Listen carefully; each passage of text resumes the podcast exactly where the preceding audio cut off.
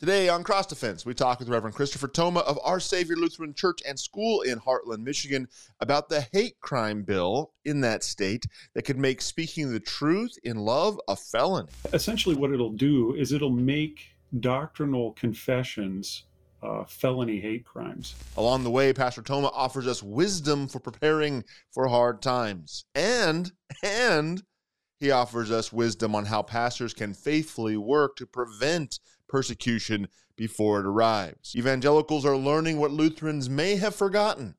Remembering our heritage will change everything, my friends. It's all coming up right now on Cross Defense.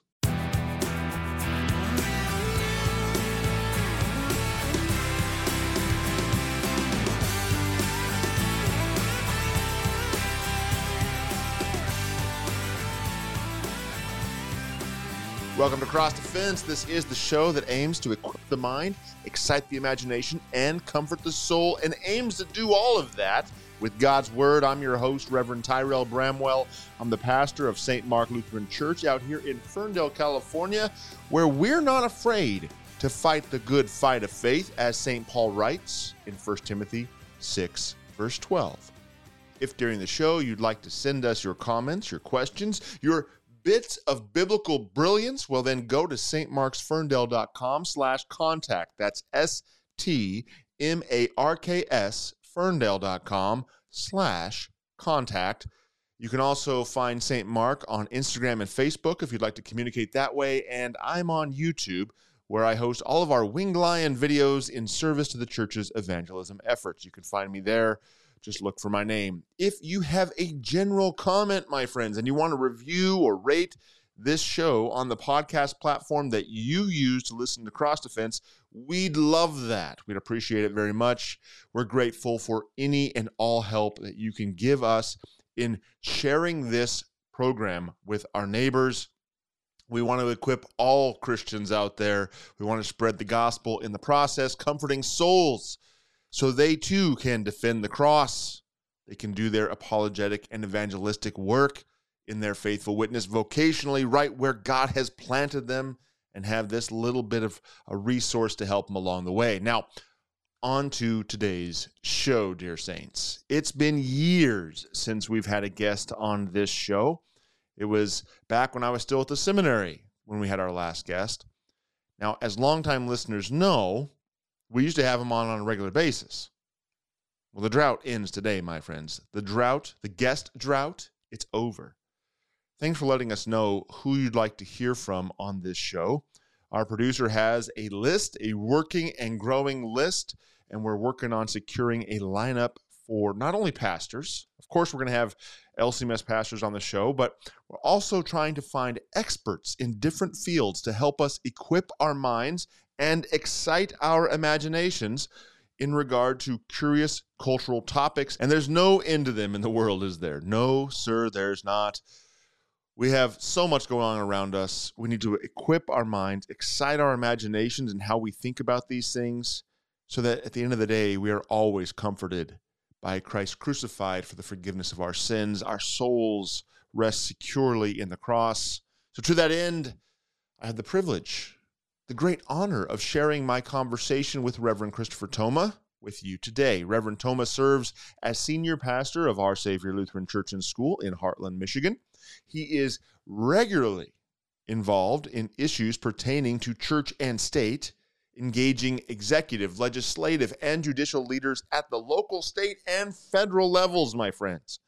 He's involved in various action committees. He speaks at political conferences, Right to Life and Lutherans for Life assemblies, theological symposia. The guy's everywhere. He directs the annual The Body of Christ and the Public Square Conference. And he partners with tier one thinkers, where he shares the stage with prominent newsmakers such as Ben Shapiro, Dennis Prager, Dinesh D'Souza, Candace Owens, Charlie Kirk, and I could go on forever. So many others. Stick around to the end of the show to learn how you can get discounted, discounted tickets to this year's The Body of Christ and the Public Square Conference in Michigan to listen to the likes of Dr. James Lindsay, Molly Ziegler Hemingway, Seth Dillon of the Babylon Bee, and Riley Gaines.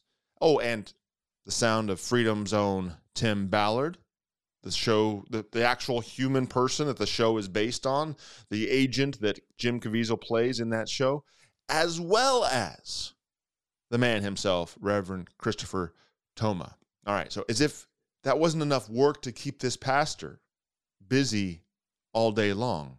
He's also the author of a nearly unending catalog of books, my friends, including the highly entertaining and extremely informative series that I love, my favorite of all of his works. Well, that's a hard that's a hard thing to nail down, but I think my favorite, the series The Angels Portion, a clergyman's whiskey narrative. If you've ever thought about getting into whiskey drinking and you don't know the first thing about it like I didn't, this is the series for you. All right, so we're proud to sell Reverend Thoma's books at butterfatbooks.com. And to that end, we've collected a little online store for you, and you'll find the link to that in the, in the description below as well, where you can get a, a feel for some of his books. And I say some of them because I'm sure by the time we publish that page, and by the time you watch this episode, he's already probably published I don't know, two or three more books. He's he's that prolific. The guy is just unending. I could say a lot more, but you probably just want me to get to the interview, yeah? All right. So, you have before you a conversation I had with Reverend Christopher Thoma to find out what's going on with Michigan in Michigan with the Michigan House Bill 4474, which as I read from the document itself says a person is guilty of a hate crime if that person maliciously and intentionally intimidates another individual based in whole or in part on an actual or perceived characteristic of that individual's race or color, religion, sex, sexual orientation, gender identity, or expression, physical or mental disability, age, ethnicity, national origin, or association with certain groups. The person who is found guilty of intimidation is guilty of a felony punishable by imprisonment for not more than two years or by a fine of not more than $5,000 or both. And that's for the first violation. It goes up after that. And now get this, dear saints. Get this. There are two definitions given at the end of the bill. First, the definition of gender identity or expression it, they define it as meaning to have or or being perceived as having a gender related self-identity or expression whether or not associated with an individual's assigned sex at birth. And the second definition is intimidate. Intimidate means a willful course of conduct involving repeated or continuing harassment of another individual that would cause a reasonable person to feel terrorized, frightened, or threatened, and that actually causes the victim to feel terrorized, frightened, or threatened. Intimidate does not include constitutionally protected activity or conduct that serves a legitimate purpose. Okay, so that's what we're dealing with on today's show.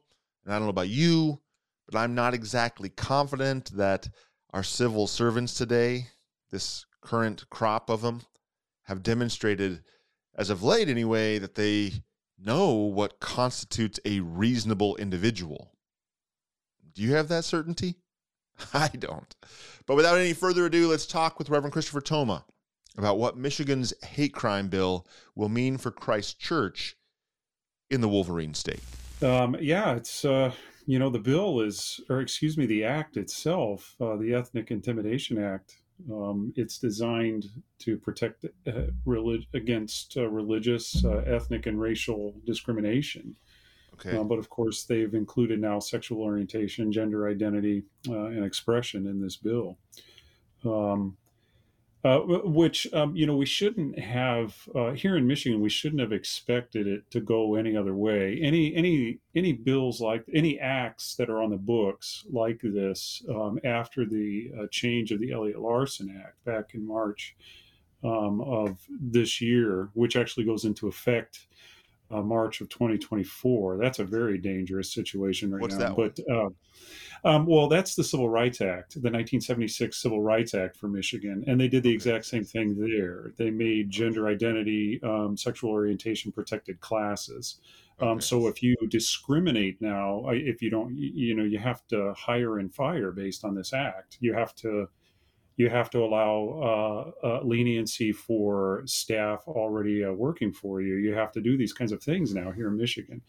Uh, so that's going to be um, that's going to cause a lot of problems for Christian businesses, for Christian schools, churches. Maybe not so much the way I read Okay. it, Okay. um, eh, uh, because um, it, it has to. There has to be a consistency in your record. So, for example.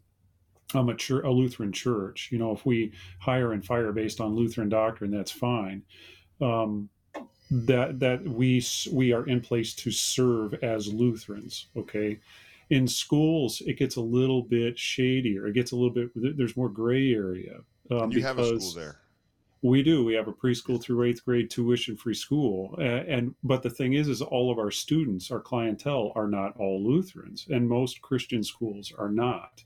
Right. So if that's the case, you now cross into that area where the state can come after you um, because you're you're now considered public accommodation. So uh, it's it's going to get messy. But we but again, we shouldn't have expected anything less than this um, with things like the Ethnic Intimidation Act, with the other uh, things that are likely coming down the pike too. Um, this is it's it's a dark day. Christians are very close to having to be in the shadows here in this state. Yeah. So let's talk a little bit about that. What is how how are you as and, and all the other other churches there, but especially just you because you can speak to yourself and your congregation and your school. How how's the conversation there at in Hartland about these things? Is there is there consensus among the saints that you tend to want to um are to be prepared for this? Are you guys ready for this? Are you have you been preparing for this? I, I think the I know the answer to this, but um, what's your feeling on all that? Well, I think, um, relatively speaking, compared to a lot of other congregations, I think we probably are prepared. Okay. Um, nevertheless, well, and let me back up. Um, I, of course, with my dealings in the public square, I do a lot of work in these areas, and I, I work with a lot of different uh, folks in the legislature. Uh, I work with the judicial branch too. I mean, just you know, dealing with these folks, and every time I'm I'm do any time I do these things, I bring all of the information back to my own congregation. That's that's point one for me uh, to make sure that I'm communicating these things. Uh, and I also have various um, messages that go out at various networks too. And but my own congregation is is my chief priority, and I send out a weekly message to my congregation and. And uh, when I do that, I talk about these kinds of things. So my congregation is very, I, I think, is very aware. I can't imagine if I were going to put a percentage on the folks here at Our Savior, I would have to say that maybe ninety nine point five percent of all of them are are glad that we're moving in the ways that we're moving, that we're engaging in the ways that we're engaging. Um, the folks who aren't typically transfer to a place where the pastor is the opposite of that, doesn't want anything to do with that kind of stuff. And that's fine. You know, we can be Yeah. Christian friends from a distance. In fact, with some folks, I actually prefer that. So, now just, just, just be clear about it. Yeah. Um, but now um, other congregations, I'm I don't think they are as aware, um, and the reason for that being again because for the most part, a lot of pastors are are doing what they think is right in the sense of trying to stay in their lane, leave the government things to the government and the church things to the church, and and I think they're going they're going to be caught off guard. Um, they're going to be caught off guard in these things. Uh, they have been coming for a long time. I mean, back in uh, what was it, 2017, the uh, um, same-sex marriage uh, Supreme Court. You know, this will never happen. This will never happen, uh, and it happened. you know, it absolutely happened. 2018, right away here in Michigan, Elliott-Larsen, our again our Civil Rights Act, was already on the table. The uh, we have a commission, a civil rights commission of five unelected folks who were already interpreting that act with sexual orientation, uh, gender expression as the defining term for the for the word sex, according to that act. Uh, we had a lawsuit uh, that was put into place almost immediately by our Attorney General, uh, and uh, it was shot down by the courts. Uh, we have very liberal courts. So um, we were already uh, for years moving in this direction. Um, we, we shouldn't be surprised. So, do you think then, yeah. I mean, get, given everything you just said, is this bill going to pass the Senate and get the governor's sign off? Yeah, it's going yeah. to. Um, it'll pass the Senate, and it won't be because uh, necessarily because of a, a, liberal majority, but it'll be because of uh, some very weak need Republicans that we have. Um, uh, we have some very weak. They, they claim conservatism, but uh, you know when when these bills are getting going through the legislature, I'm always watching on YouTube. I'm, I'm if I can if I can schedule it so that I can watch it, I, I try. And as I'm watching, I'm watching the votes and, I, and I'm watching the discussions and um, I also have the cell phone numbers for a lot of these guys. So um, I will I will send them texts after I see their a, a, horrible vote, and I will let them know.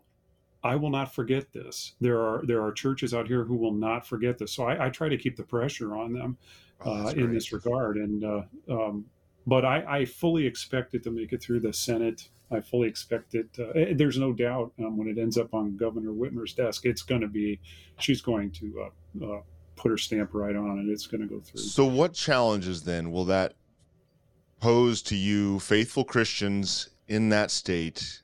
You get gender expression as a protected class, uh, a group of people that all of a sudden you have to watch your language. Like, how does that affect you? What? How will that affect the church at large, and then we can kind of narrow this down through the filters down to you know your people and you, but just the church at large. What do you what do you see the fallout being like? Well, in a superficial sense, maybe on on the surface. Um, again, just sort of reading through the bill this morning. Um, it essentially what it'll do is it'll make doctrinal confessions uh, felony hate crimes.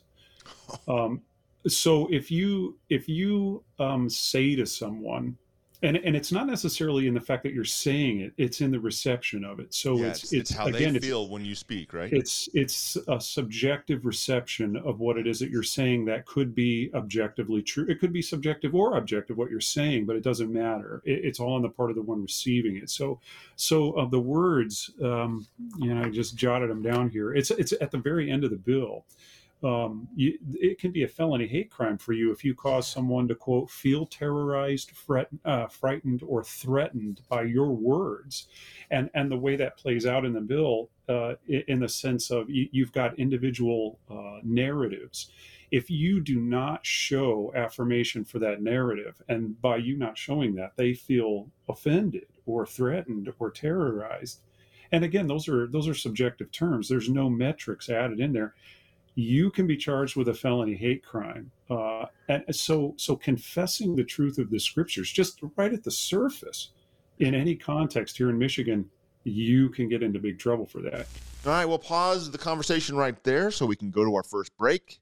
Stay tuned for the rest of what Reverend Christopher Thoma has to say and to learn about this year's The Body of Christ in the Public Square and, and how you can get a ticket at a discounted rate.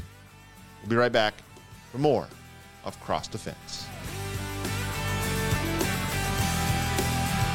Many church workers always knew they wanted to serve in Christ's church, but for some, the passion to become a pastor, teacher, deaconess, or other full time church worker came later in life. Leaving a career to pursue this life of service is not without challenges, yet these are sacred and joyous vocations unlike any other. Set apart to serve, the Church Work Recruitment Initiative of the Lutheran Church Missouri Synod is here to help. Visit kfuo.org/sas to learn how you can put your experience and skills to work through full-time service in Christ Church. That's kfuo.org/sas.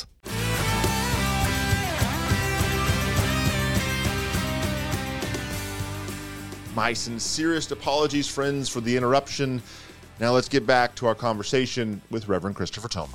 Pastors and teachers, people who are actually called to serve in this way, and to do it not only within the context of the Lord's house and amongst the people they're called to serve, but out there in the community around them. I mean, we just do this stuff. Yeah. Uh, we, we do these things. So we're going to really have to watch our step. I, now, I'm I'm saying we're going to have to watch our step. I don't watch my step. Be I'm not- aware I'm of not- your step. I'm going to have to. We're going to have to be uh, very, very careful of of tenor and tone and and body language more so than just the words that we speak, um, which we should be already. But um, It sounds to me like it's a landmine. It's you know, it's a it's a field of landmines. You are willing to step on the landmine because you know, as a soldier, before you ventured through that field, there were landmines on the field, so you were prepared for the landmine. But you still don't want to step on one if you don't have to. No, and it's also possible now for the dedicated and directed uh, opponents who want to see the church crushed and want to see the church rid from the earth, which I, I know they exist. I, I talk have talked with them before. I've been spit on them before, or been spit on by them before. Um, they they will set those landmines now, and they know exactly how to do that. They they can. Um, they can make complex questioning uh, uh, fallacies a reality now. That that can come out. They can come right out and make a question of you that you have to answer and the only way to answer it is to break this law. Um, so so you're you know you're gonna have we're gonna have to be very very careful. Uh, now we had said before on a surface you know what's this going to do for the church that's going to cause some problems doctrinally uh, with regard to our confession um, but in the general for the general public um, this is a dangerous stepping stone um, because it it really is a, a limitation of free speech. I mean, the First. Amendment. I mean, folks are going to be able to call people haters and have the the weight of the government uh, leveled against them just for saying things Right. uh, that they find offensive. Um, and now it's now it's cauterized. It's in stone. So Yeah. So then, okay, let's. Joe Public ha- is going to now be in danger. Every citizen in Michigan is going to be in that proverbial field of landmines. Yeah. You're a Christian pastor. You know, you have your eyes on. You have, you can see that you know the war we're in. Maybe Joe Public doesn't, but you do. Your people do. What do you do? How you mentioned, you know, the being aware of this for our confession. Certainly, we don't change our confession. So, what what do we do? What are you guys gearing up for? Well, one of the first things we're going to do, um, in fact, um, I have a council meeting tonight, a church council meeting tonight, and uh, I'm going to take, uh, I'm going to make a request of them um, that we send all of our governing documents uh, to ADF. Um, I want uh, Alliance Defending Freedom to go through every last one of our governing documents. It doesn't matter what it is. Um, now we've spent the last fi- probably five, six years already working on these things, rewriting certain sections, making sure we have a clear uh, understanding in our our day school handbook, our parent handbook, um, our um, our governing documents for the church. Um, I've, I've posted some of these things online for our church website with regard to our definition of marriage, who we will marry and who we won't. Uh, but then I also, in a sense, blended it with uh, the the uh, our theologies of baptism, um, things like that, uh, because a lot of that stuff has turned into sort of a fast food arena. You know, I just um, I'm stopping by to get married, get a baptism, and get a burial. You know, well, I prefer the burial before uh, any of these other ones. But but um, you know, you've got sort of that fast food mentality. It's good to have those understandings. Here's what we do, and here's why we do it. So. Uh, defining what it means. Uh, so, for a marriage, you know, uh, defining what it means to be a member to qualify to be married here, um, you have to have uh, been in attendance so many. I mean, we, you know, we've we've really kind of, kind of micromanaged that stuff over the last several years. But now with this uh, with this new law, with the act being rewritten, and of course with Elliott-Larsen being rewritten, I want to have all of these documents um, as tight as possible and have uh, i trust adf i know the folks at adf um, i want them to work on these for us. So i'm going to make that recommendation tonight actually the council meeting that we do that um, and we'll likely be sending those off. So that's sort of the first thing churches Okay. need to do. They need i think they need to look at those governing documents and uh, make sure that they are all the holes are short i mean you want them plugged as best as you possibly can. Um, um, so, and, you know, from there, um, I don't know what else we can do except uh, be faithful, Yep. uh, confess clearly, uh, and do so in the way uh, as best as you can, do so in the way that the Lord Christ Himself modeled for us. So, you know, for example, um, I, I, go head headlong sometimes into these situations where I know I'm going to be crucified for whatever it is I'm saying, but I'm going to be crucified with a smile on my face, and I'm going to be crucified uh, having been very gentle. You, you, know what I mean? I do. Kind of like the guy who comes to the Lord and says, uh, um, you know, spouts off some really horrible theology, and the Lord looks him in the eye and he goes, You know, you're not far from the kingdom. He just told him he's going straight to hell. But, you know, you're not far from the kingdom. You know, having those kinds of conversations, I yeah. think are people are going to have to be very good at that. And and that's really hard for a lot of folks because they get they're getting attacked, they get animated, they want to lash out, they want to they want to fight back. We have to get rid of that stuff. We cannot respond that way. We have to be uh, we have to be sneaky as snakes, but we need to go to the slaughter as as gentle lambs.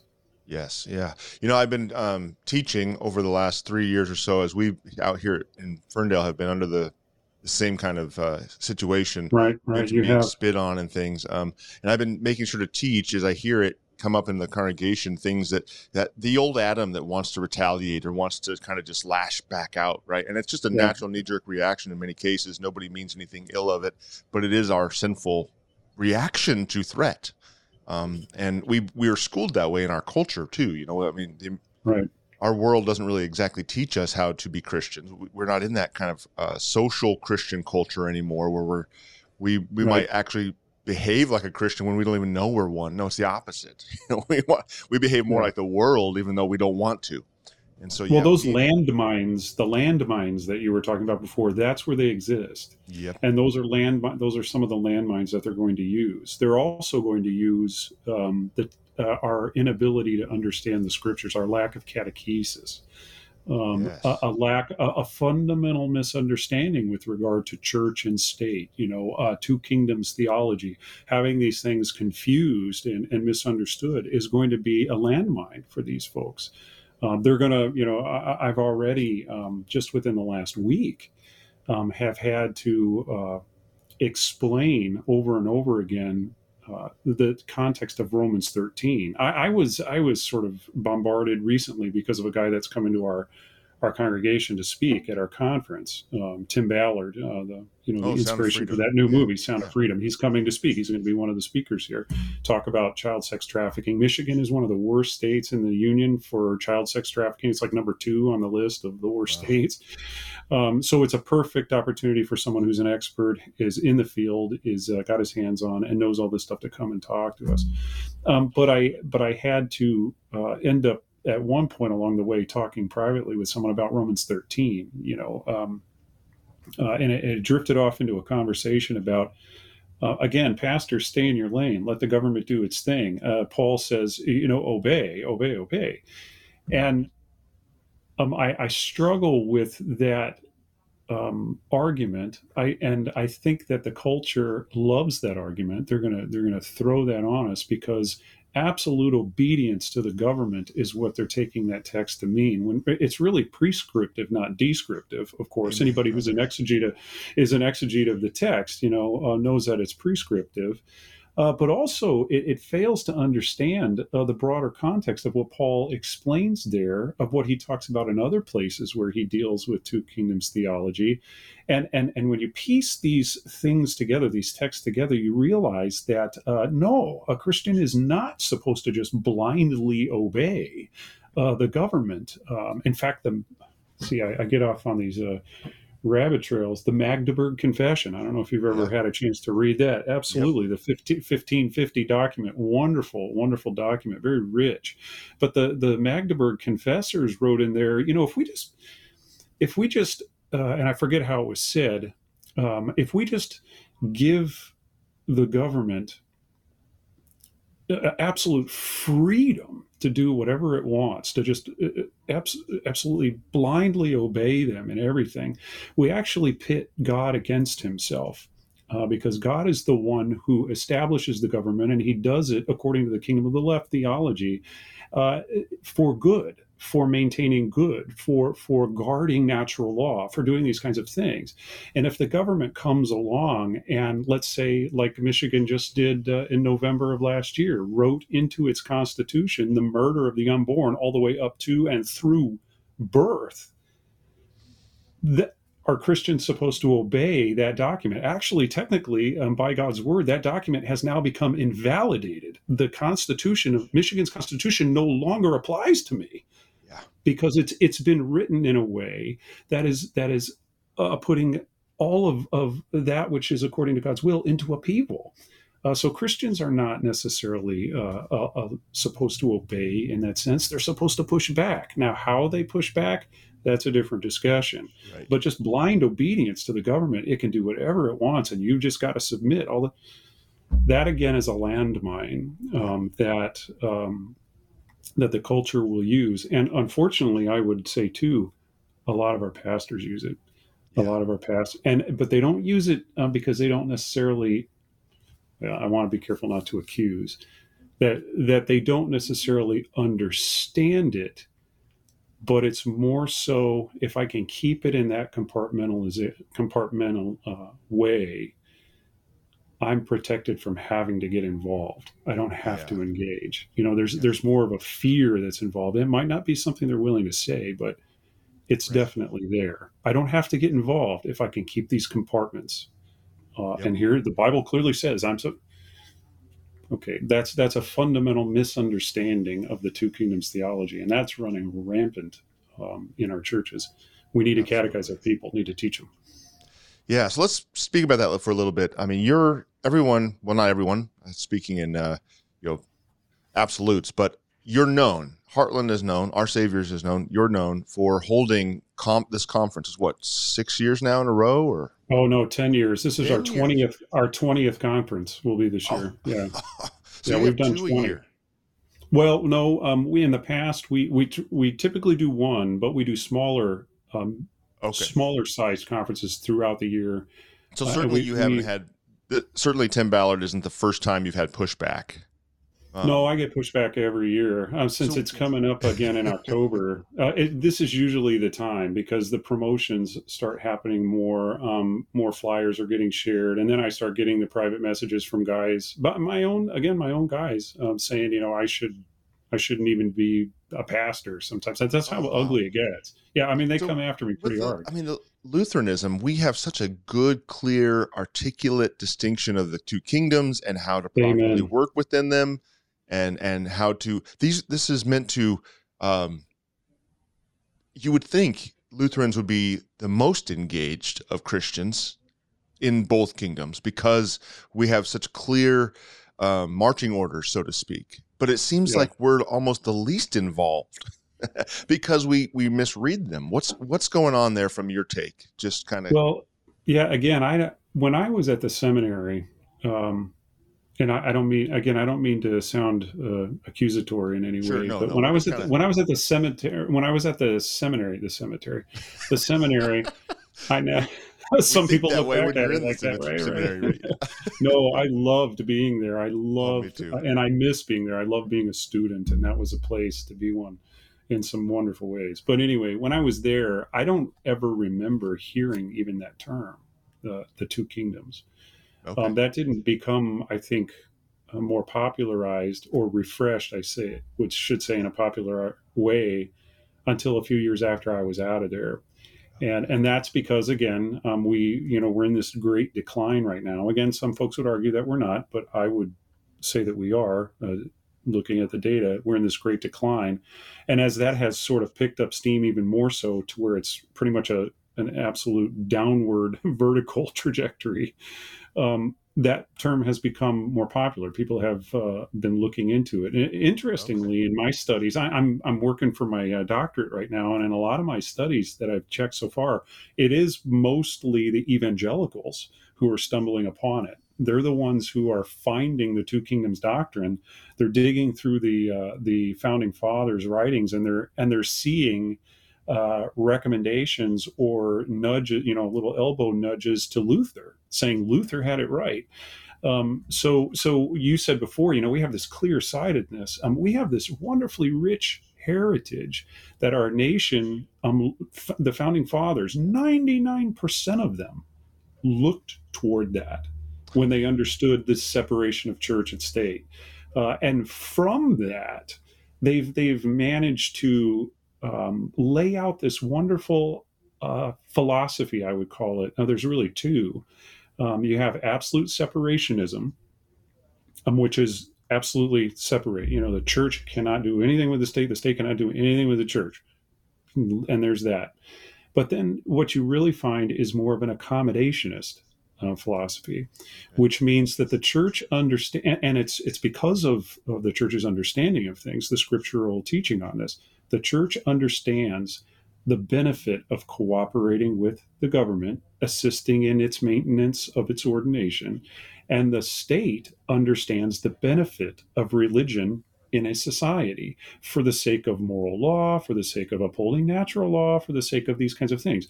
So the state gives leniency and actually leans toward the church on occasion, and the church looks to the state and, and does what it can to help serve and support it in its role. Um, when you look at the the array uh, of uh, the founding fathers and original documentation, biographies, things like that, that's the way they're talking. They're they're always talking that way. They have this accommodationist understanding. The Lutheran Church, um, for the most part, over the years, has lost that. They've fallen into what became popularized in the early part of the 20th century um, of absolute separation. There, you know, you can, the church cannot influence and the state cannot unfortunately, when that happens, um, who's driving that narrative typically? It's the state. it's absolutely the state. The state's coming in and putting its thumb on the church and trying to crush the church. And we're seeing yeah. that expand and, and exponentially uh, do the, the things that they're doing. Please excuse the interruption, my friends. We're up against our last break. We'll be right back after this break to continue our conversation, to conclude our conversation with Pastor Thoma, and to find out about this year's The Body of Christ in the Public Square and how you can get discounted tickets to that event. Be right back.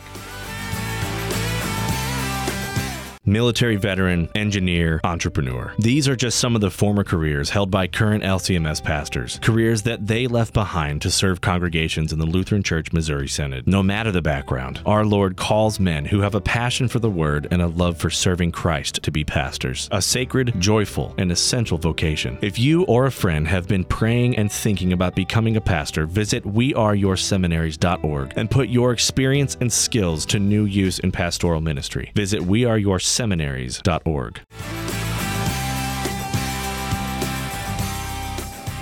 Welcome back to Cross Defense. Let's get right back into our conversation with the Reverend Christopher Thoma so that you can learn how you can get your discounted tickets to this year's The Body of Christ in the Public Square conference held in Hartland, Michigan. If we've shifted from the accommodation model to the absolute model, and then we go back to your um, articulation of Romans 13 and how a lot of guys take that, then the absolute separation just gives way to absolute submission because the state's exactly. the one in the driver's seat. Exactly. And and yeah. so you find now now what happens there? You find an interpretation of doctrine at that point based on the church or on the state's perspective. Yeah. So the state comes in and says you have to obey, we're doing this for your good. So now here we are in 2023 and I know of churches that are still closed I know of churches that are still putting mask mandates. I know of churches that are really. You, that, that there is a is that is that something that we're really going to see happening? Absolutely, but but you've got this momentum, you've got this motion coming at us in this way, uh, and and you have uh, this fear, I think, on the part of of a lot of guys uh, who, and, and you probably understand what I'm talking about. You know this as well as anyone else. But what is going to keep a pastor um, from from speaking the way that we're speaking right now, from from engaging in this way? Well, there there are those typical fear of, you know, being despised by the ones they're preaching to. You know, offending the people in the pews. What happens with that?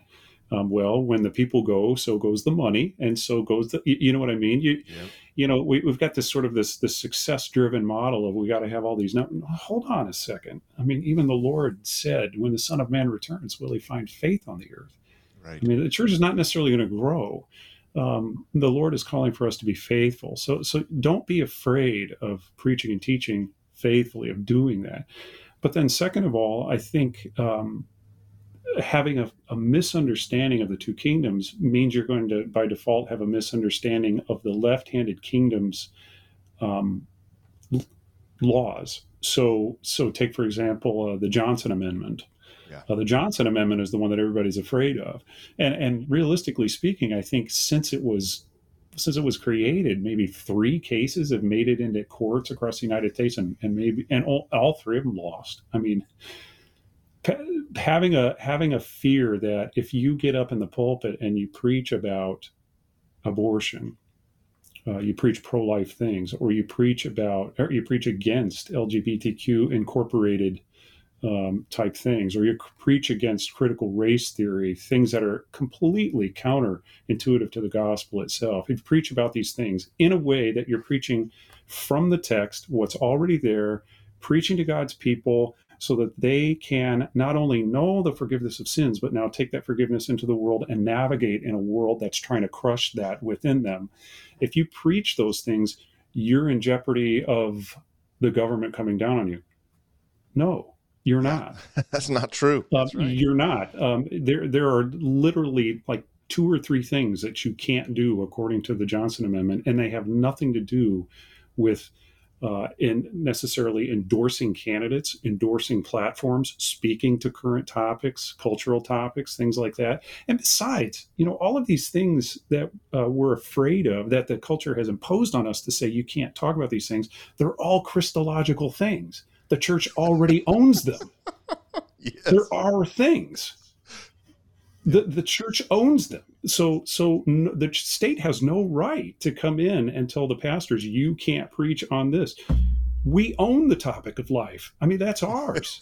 that's right. we own the topic. That. That's right. That's we right. own the topic of marriage. Uh, that that is that is God's thing. You know. Yes. So so you know this, you know, last but again, this, to, when I talked to oh, ADF last, um, I was talking to one of their lawyers maybe a year ago now, um, and okay. he told me they're actually excited for another case to come up that they could take the Johnson yeah. Amendment back to the to the courts because it's so flimsy it won't hold up, yeah. and ADF knows that, and so they're just kind of they're the way he portrayed it, they're almost sitting around waiting for the opportunity yeah. to throw this thing off, you know. Yeah. Um, well, the and, Johnson Amendment too, it, it already gets in the way of church doctrine in a, I think, a pretty significant way, um, which I've I've talked about in public a couple of times in some speeches, and I know it's dangerous ground. And people who are probably going to listen to this and watch this are going to send me messages, I'm sure. Um, but the the Johnson Amendment um, forbids punishment of anyone in the congregation that goes uh, against uh, the effort, let's say, of the clergy. Um, so, so if a if a pastor, well, you you probably know what that means right away. Um, they're looking at excommunication as punishment. We don't see excommunication as punishment. Um, but I have talked before about the church needing to reconsider its position on excommunication relative to political things. If you've got people sitting in your pews who willfully support the murder of the unborn. Let's just take that topic. Sure. If you've got someone sitting in your pews who believes that it's a fundamental human right and they've done it 25 times to, to murder a child in their womb, there's something you've got to talk with them about and and at, that could lead to excommunication. Right, naturally. Now, excommunication, of course, is not a punishment. It's something that is given by God's grace to us as a tool to stir repentance. We want repentance. We want uh, to exercise the wonderful keys that open the kingdom. The Johnson Amendment won't let you do that. And if you do do that, and and this person that you excommunicate files a complaint, you'll end up in court over that. Um, and I, I think we need to reconsider that. And I would love for ADF to uh, take that on. We need we need to get rid of that. Um, yeah. Churches should be free, if even if they want to spend money. I mean, that's not something we would do. Um, we wouldn't spend money on someone's campaign. Um, but um, I have gotten in the pulpit and supported candidates. I have gotten up and said, you know, by the way, this topic's coming up, and I'm preaching on the text. But I say, oh, by the way, Here's something you need to pay attention to. Prop three, proposal three is coming through. We're going to change the Constitution. And you need to know this person and this person and this person in the legislature. Call them, tell them, fight against this. And this it's your Christian duty. what you're what you're doing is what's missing, which is exactly. I mean, I would say the biggest part of this the battle that we're in. We hear Christians lament all the time about the changing of the culture. How did we get to this place? All this kind of Right. stuff. Well, the big part is pastors stop doing what you just said you do in the pulpit. They we stopped exercising our our vocation of instructing people from a biblical perspective on the issues that they're engaged with in their daily life, which is what we're supposed Right. to be doing. And it, a lot of it now, it's been going on for so long that we have generations of pastors who are so comfortable, like you said, that they don't want to step outside of that compartment because what will that do? Not necessarily for um, their hearers, but for them. And, and I don't mean Right. that in an accusatory way either, but there is a reality that, and, and you and I both know this as pastors, and, and being humans who don't like tension or conflict is just the same as anybody else yeah, that yeah. there's a tension in our hearts to want to avoid that confrontation and any hostility that's going to come from that. And and i really think this is where pastors need to pardon the colloquialism but man up and and do your job right? Take the Yeah. blows when they come. So that as you said pastor Thoma so that the, the lord finds faithfulness on the earth. You know this is i, I struggle here in california with this idea that you know, we have a, a, a long we're asleep. You know we're supposed to be awake and when the manager the, the owner of the house comes back and he finds his his people asleep this is a problem. We we operate here so much in california that oh the lord's going to come. We talk like that. He'll, yeah he's coming back but we don't operate with a sense of urgency like it's tomorrow or today.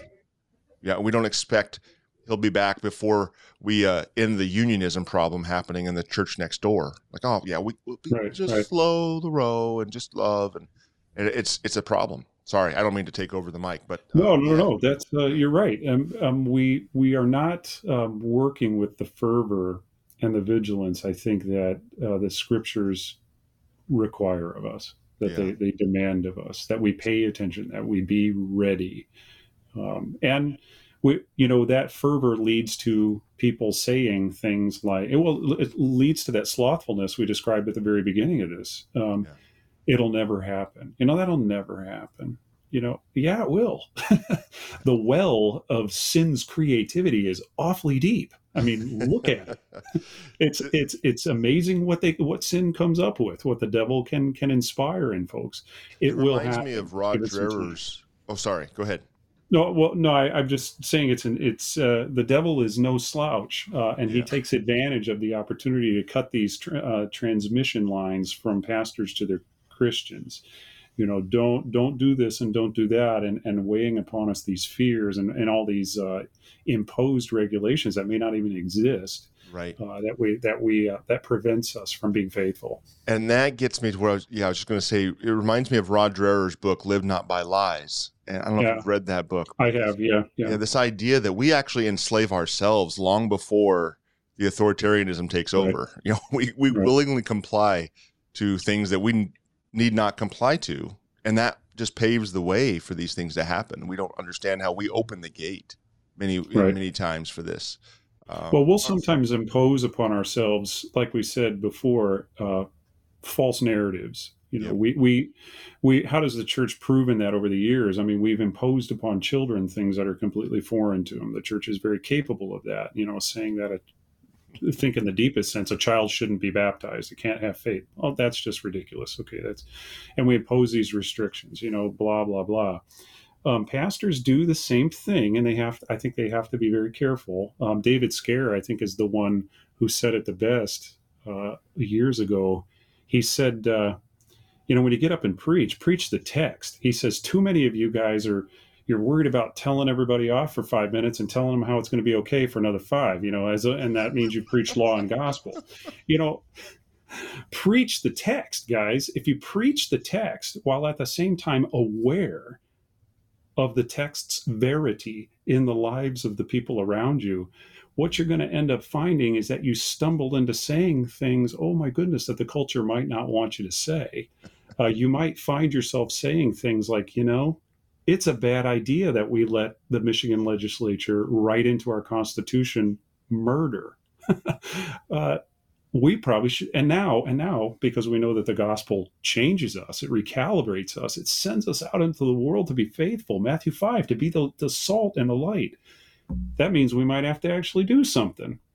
We can't be as those pastors uh, in luke chapter 10 priest walking by and seeing the guy on the other dead, dying there um, well you know i got priestly stuff to do i got to write sermons i got to make visits i got to help the guy yeah. You might actually have to help the guy. yeah. And even even Jesus kind of says that, you know, help the guy. That's right.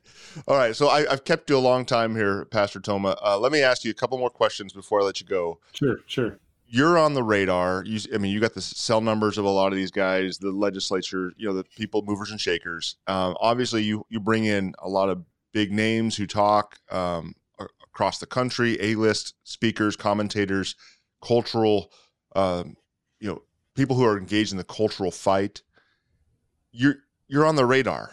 Certainly, the state knows about you. Am I right yeah. in assuming that? Yeah, is yeah. There I've had any. Is there any extra danger for your congregation given these, you know, this bill 4474, things like this? Are they gunning for you? I don't know if they're gunning for me. I would say um, they are, but they are watching. I mean, there was a time there a couple years ago where um, the attorney general's office was sending people into my pews um, on, regularly on a Sunday to listen to the preaching. So, wow. So, I mean, that that stuff does happen. Um, and but again, you know, if you're going to do this, if you're going to be out in the out on the playground, you got to deal with the bullies too. So yeah, um, I don't, I don't, I haven't seen anything as of late um, where uh, our congregation has been targeted. Oh well, although that's during the time of COVID because we just you know we're like whatever.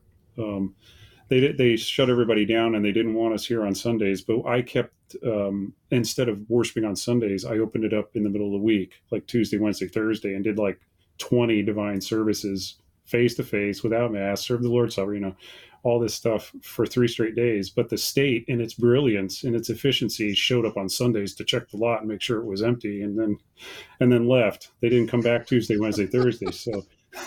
oh, one of the one uh, of the uh, blessings of the insufficiencies of the state. I love it. oh my goodness. So well, so so do they watch us? Yeah. Okay. Uh, do they do they reach to us personally? Yeah. Am I okay. worried about it? No, not really. I Good mean, man. we got to do what man. we got to do. We'll be praying for you on that on that front. Now, last question.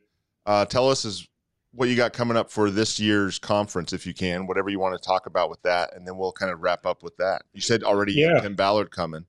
Yeah, Tim Ballard. Tim Ballard was a last, um, sort of a last minute addition. Um, I was working with the Michigan, um, Michigan party to get some speakers to their uh, Mackinac conference. They they have a Mackinac conference every other year. It's a big policy conference, and so I was working with Jim Caviezel's folks uh, and got him lined up there. But as I was working with Jim Caviezel and his guys, um, I happened to uh, be introduced to Tim Ballard's folks, and you know Jim Caviezel plays uh, Tim Ballard in right. the movie, so.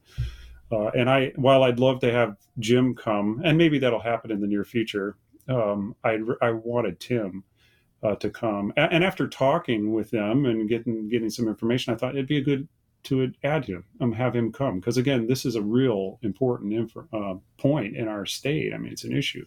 So Tim is coming. That and that's been secured within the last month and a half. Although that almost blew up because of my own guys, but uh, it, it's all been sorted out. Everything is good. Um, so Tim is coming. Uh, Mollie Ziegler Hemingway is coming. Um, she's a, a, dear Lutheran woman, uh, very faithful, coming, and we all know her from Fox News and all that, Federalist. Um, let's see. Um, so Tim Mollie, of Seth Dillon, the CEO of the Babylon Bee, he'll be with us. Um, Dr. James Lindsay, um, he's uh, coming as well. Um, and uh, let's see, Riley Gaines. Riley Gaines actually just wrote a really nice endorsement for one of my uh, one of my books recently. So oh, wow. Uh, she's coming and then I'll be speaking too. So yeah, so it's a really good lineup, these, right? I do. Yeah, I open up the conference typically, and I and I spend my I have about forty five minutes to an hour where I give a paper on something, and but that paper typically has an aspect of f- teaching people what the two kingdoms theology is. Here's what it's all about. Here's why we're doing what we're doing. Here's why we can have people who we may not be in alignment with sharing the same stage and telling you these these things.